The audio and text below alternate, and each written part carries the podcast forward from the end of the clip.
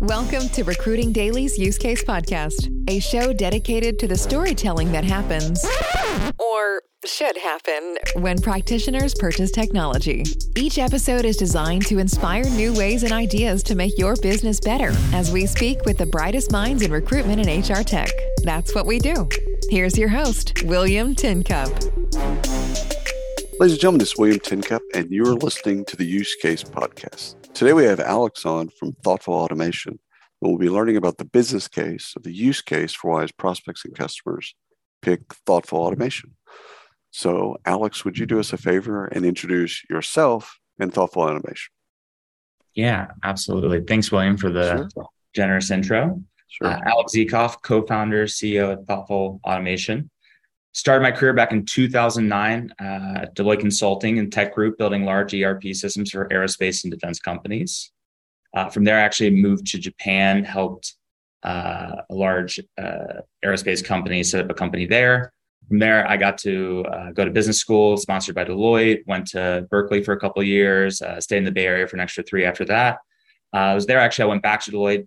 they had sponsored me to go to business school, and I got into robots and not the physical kind, the software kind. Um, and it was really fascinating. So, you know, 10 years prior, uh, when I started at Deloitte, uh, we were helping build um, the ERP system. And then 10 years later, I joined that same client actually, and we were building software robots to automate that software that we had built. So within 10 years, I had seen this really interesting automation cycle in the digital space from build system and software and you know train users to use it to build software robots to operate the software and people, you know, not having to operate software. And so with that sort of light bulb moment, I was like, this is going to be pretty massive. This is going to be, uh, you know, physical automation takes uh, decades. This is probably going to be 10 years that it takes to really massively roll out these software robots. So with that, I left Deloitte in 2019.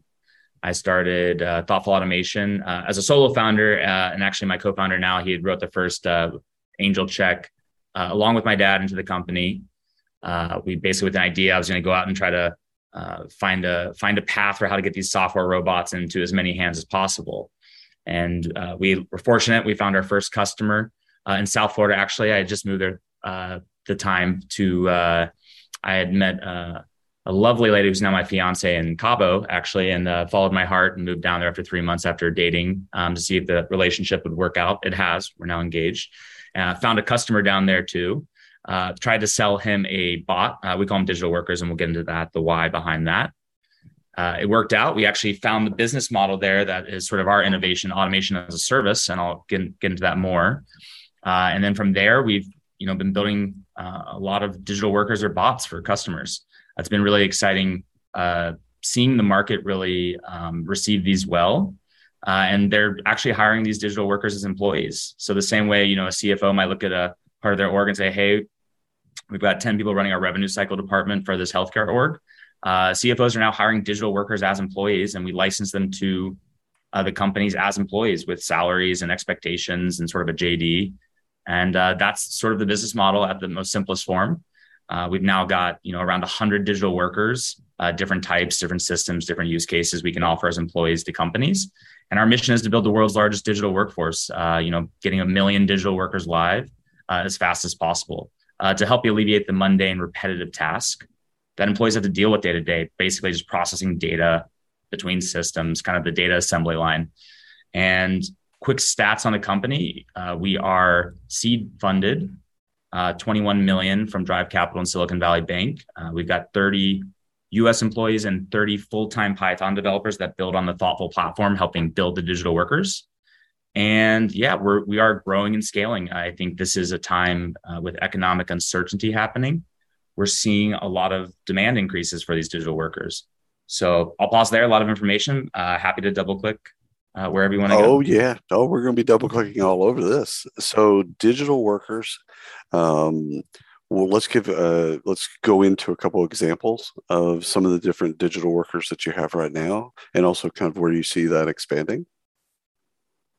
Yes, absolutely. So, you know, one of our first digital workers was an invoicing digital worker, uh, primarily in the healthcare space, behavioral healthcare.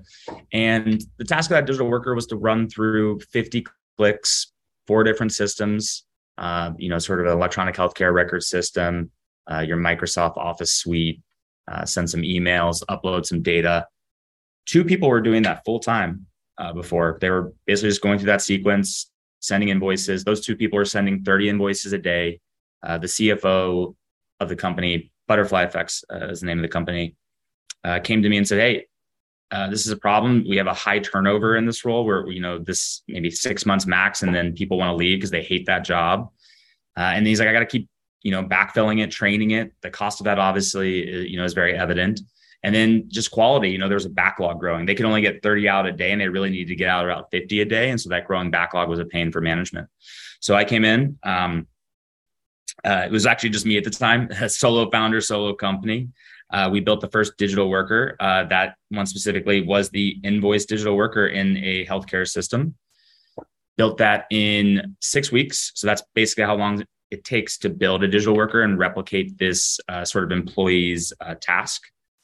Uh, and we license that as an automation as a service model. So what that means is that digital worker costs two thousand dollars a month, and it's a responsibility for thoughtful automation to keep that up and running and healthy. So we're basically responsible for the performance, uh, and the company gets the value. Uh, that's why it is a very compelling uh, business model for uh, most companies because they basically just lock in cost savings uh, or some other value metric that's determined by the customer.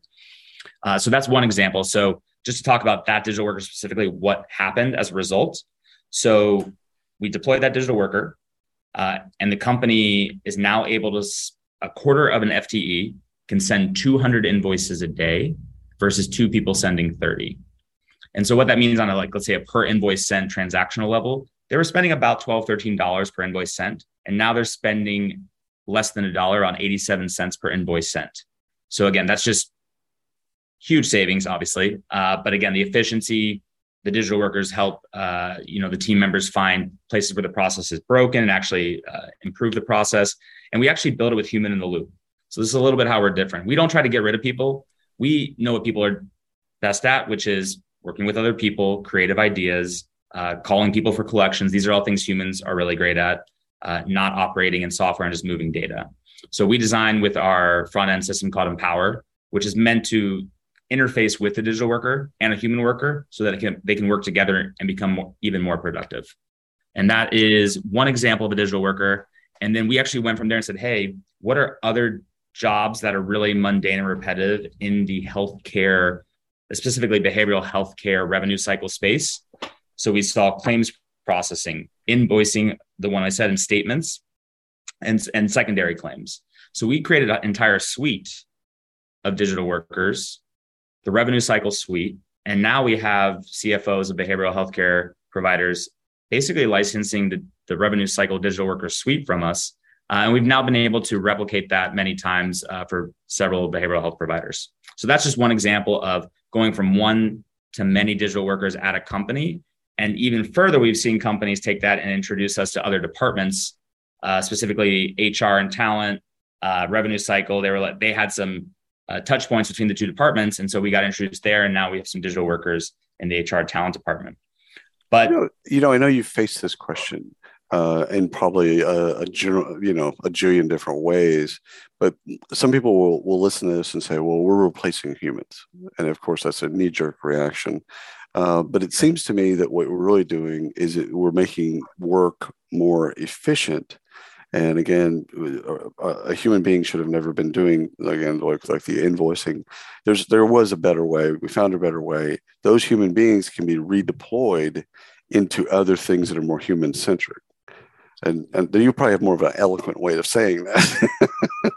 that but, William, that's perfect. That's exactly right. Uh, I use the Henry Ford assembly line example just to give like a physical world representation of this. Right. You look back in 1913 images of Henry Ford's assembly line, you're going to see people on the assembly line moving, you know, the car along. Fast forward to the 80s, you're mostly going to see a robotic factory. Right. And so that same representation is happening uh, in the digital world. Why is that important? Do people want to be in those factory jobs, building widgets? You know, these are dangerous jobs, right? Back in the physical world. And then we got robots so we could get more throughput efficiency, right? So these jobs become not in demand anymore we actually saw this with the great resignation. A lot of people said, I don't want to do these jobs. Right. I, I, don't want to show right. up to work. So employers like, well, we still have this work to do. Yes. Uh, and so what happens is employers have to end up spending more money to get people to pay to do these uh, sort of mundane jobs, uh, psychologically pretty terrible for a human. If all your job is is to follow a script all day and you get no creative freedom, no interpersonal relations, uh, typically pretty bad for a human's brain. So we just uh, look at it like we're actually able to free up that time. That's how we look at it. We're freeing up time for people to either one, look at the process and optimize the process, which is value add uh, go work on creative solutions um, go work on you know cross team collaboration these are all things that are going to help the company grow and evolve and create more efficiency not just run the software run the process you know this is all basically commoditized work that should be automated right and we're just going to hunt as we should for other things that should be automated. So once we've, you know, this company that you, you just explained, um, they're, they're already introducing you into HR and talent and sales and other things it's a constant. It's, it'll be a constant. You know, a, a, a, probably an audit of where what else can be audited or what else can be automated. Where else can we gain efficiency? And again, not getting rid of humans, but making humans more efficient at the things that they yeah. should be efficient at. Yeah, that's right. Uh, you know, typically you you'll see uh, kind of creating five x uh, superhuman powers. So if you give a person a digital worker and they were typically doing that process before, they're going to be able to just offload all of that work to the digital worker and free up time and actually create a ton of value for the organization then.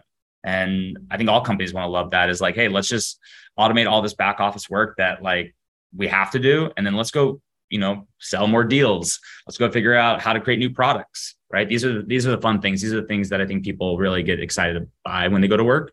Not the uh, I have to process my email. I mean, me, for example, you know, I spend a lot of my day, and I'm sure you do too, emails, slacks, updates. You you realize when you count all the hours, you're literally just like clicking and moving and doing repetitive tasks all day. It's like, wait, did I did I do anything today, or did I just kind of like no, respond no. like a machine would to my email?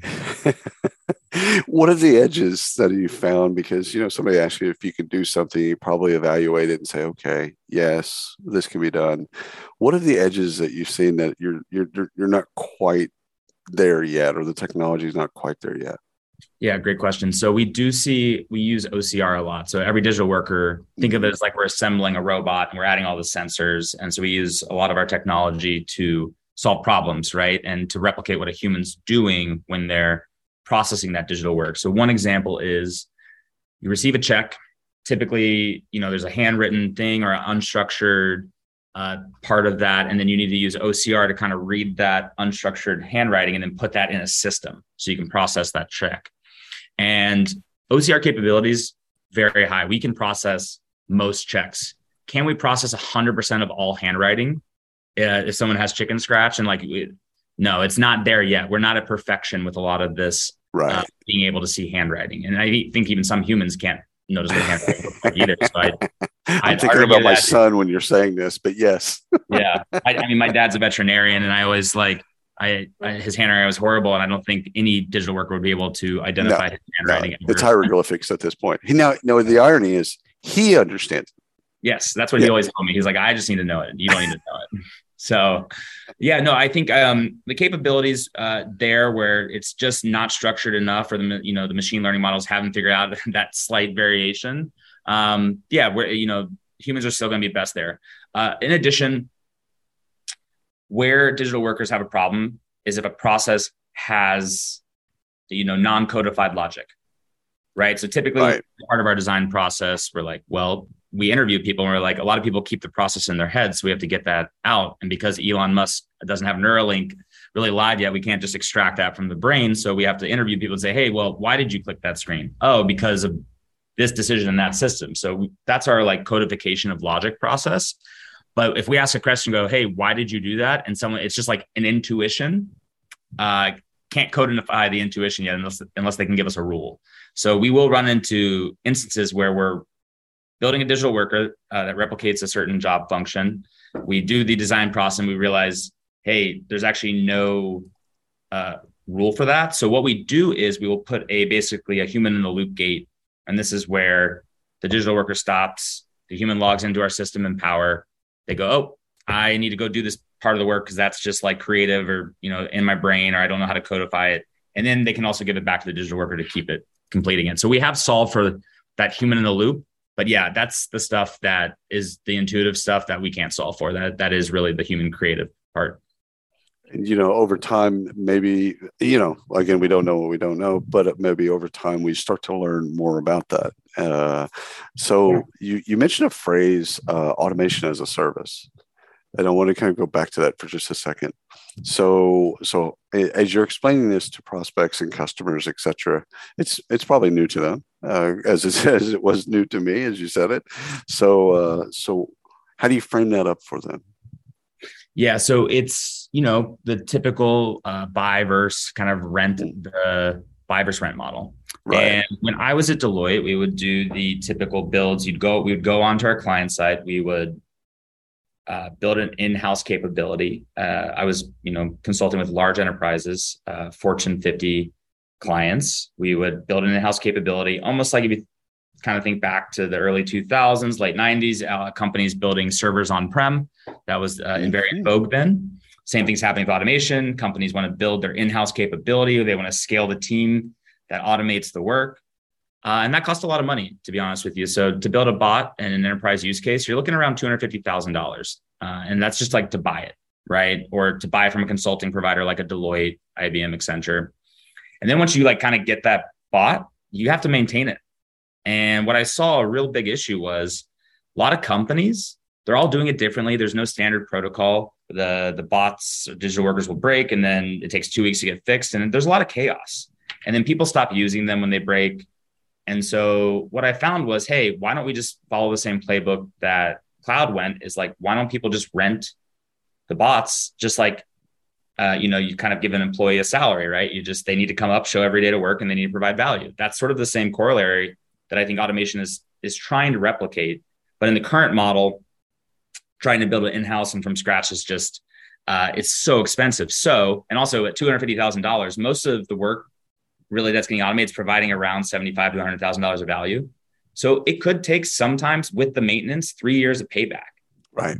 In, in today's world, three years. I mean, that's like forever in technology terms. So when when we kind of were playing with the automation of service idea, it's like, well, let's find the price point which makes sense and provides value and lock that in for the buyer, which is typically CFOs or COOs.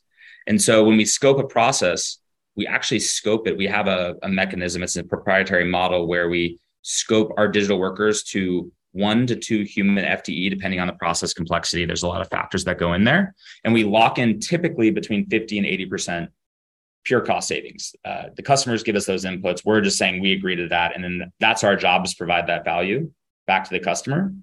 And that is the essence of automation as service. We build the digital workers faster than anyone. Uh, I believe in the world. Uh, I'm, I'm just coming from my experience doing it at Deloitte. We can do them in as fast as six weeks uh, if we've done it before. And if it's a net new replication of a person, uh, we can do that in three months. We basically can replicate any person in three months and license that back as a digital worker. And so what that means is if you got people and they're doing work and they're expensive and they're doing work that should not be being done by a hundred thousand dollar a year person, uh, that's typically you know we're going in and we're uh, going to go look at that work and go okay, our average digital worker is twenty five to thirty thousand dollars a year, going to lock in seventy thousand dollars of savings. And uh, typically, we've seen is those people go on to work uh, on more interesting projects like the process improvement initiatives within the department, um, scaling. They actually like kind of they're like digital worker managers now. So they manage the digital workers, they optimize them, they give them more output, just kind of changing how we think about humans interacting with automation. Uh, and so that is the core of automation service. What we actually do, and this is the kind of the cool tech, you aren't going to see this on our website. We're building the gigafactory. So if the digital workers are the Tesla cars, we're building the machine that builds the machine. So a lot of our digital workers are already self-building. So right. they generate uh, code. So 20 to 30% of it can just be uh, spun up. So you save that in the time to build it. And then we use a mechanism called work blocks. So because we own the asset and we're renting it, uh, if a if we've used a work block before, let's say it's a login to a certain system, we can reuse that to make it go faster. So that drives down our time to value or implementation of digital worker even further. Our personal goal is in two years to get this down to two weeks. That you can basically put out a JD out there for an entry level data data role or claims processing, and we can replicate that in two weeks, and then you can basically spin up the digital worker and then it's trained, it's ramped, and it's adding value. And that's sort of, I think, the the, the mission here uh, as we think about it. Again, building the machine that builds the machines. I love this. So, questions uh, that prospects should ask if, if they've never been down this road before, which I'm assuming a lot uh, haven't. Uh, they're intrigued, obviously, but what should they be asking you? Yeah, absolutely. You know, a lot of people ask like, should I automate? Should I outsource to you know BPO facilities right. in, in Philippines? Right. That's typically like a question I get, and I say, well, I'm going to save you a lot of time when you when you go to think about the outsource question. Um, digital workers are going to are they're going to be less and they're going to be perfect. You're still going to see issues with the BPO facility, and digital workers are going to cost you less than the BPO facility. Uh, so that's typically a, a, question I get. Typically, next up is, well, how much time do I have to put into this? Right? Uh, is this like a full time job for me to build a digital worker? Uh, another beauty of the automation as a service is we do everything from design the digital worker, train it, deploy it, manage it and optimize it, which is part of the, the learning. So it actually gets smarter over time. So that's all included as automation as a service, kind of full end to end. And why that is important is because I can tell you when we did this in the enterprise, uh, it would take us six months to build, and I was a, a full time team working on that. So people really just need to provide the inputs, uh, provide the questions, sort of the design parameters. Uh, that's typically about anywhere between two, maybe max four hours per week for a process champion or expert uh, and that's it. That's all they need to do is is they have that free time, then we can we can go build it, uh, and then sort of manage it and optimize it. Uh, the so, next question is. Oh yeah, who knows? Uh, Finish your thought. Oh, last I would just say is, do you have uh, you know a champion? Do you have an advocate? Do you have someone who really wants to right do one, but like we see the benefits when you really get to like five and they're all working together. You're going to see a multiplier effect on the uh, value. So it's really great if you do one it's it's even better if you do two. But if you get to five, ten, that's when you're going to start to see like whole departments. I mean, you're going to really see the value. So having a champion kind of run that is really important. So, and then it, this will uh, you know drive you crazy on some level, but your favorite customer story, not naming names or brands or any of that type of stuff, but just somewhere where you're like, oh, this was this was groundbreaking. This was actually really cool. Yeah, there's there's there's a lot of great uh, use cases and stories. I, I go with your most recent.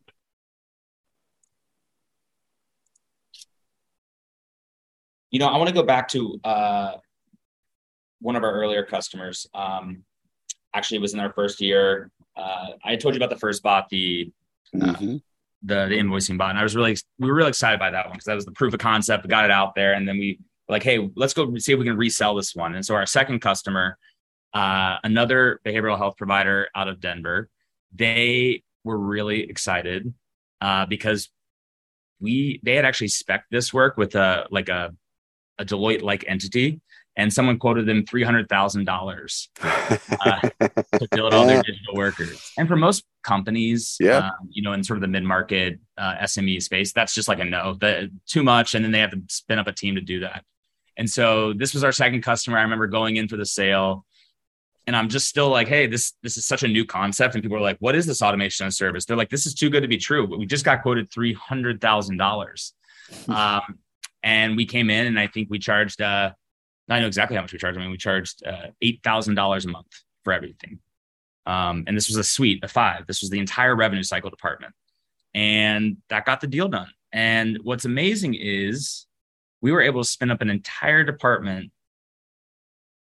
And this was early days by the way. We were like still four employees uh, and now we you know we've got 60 total people so we're able to get in faster but we did it in four months. Oh, and wow. that would have that would have taken us a deloitte you know probably million dollar plus project.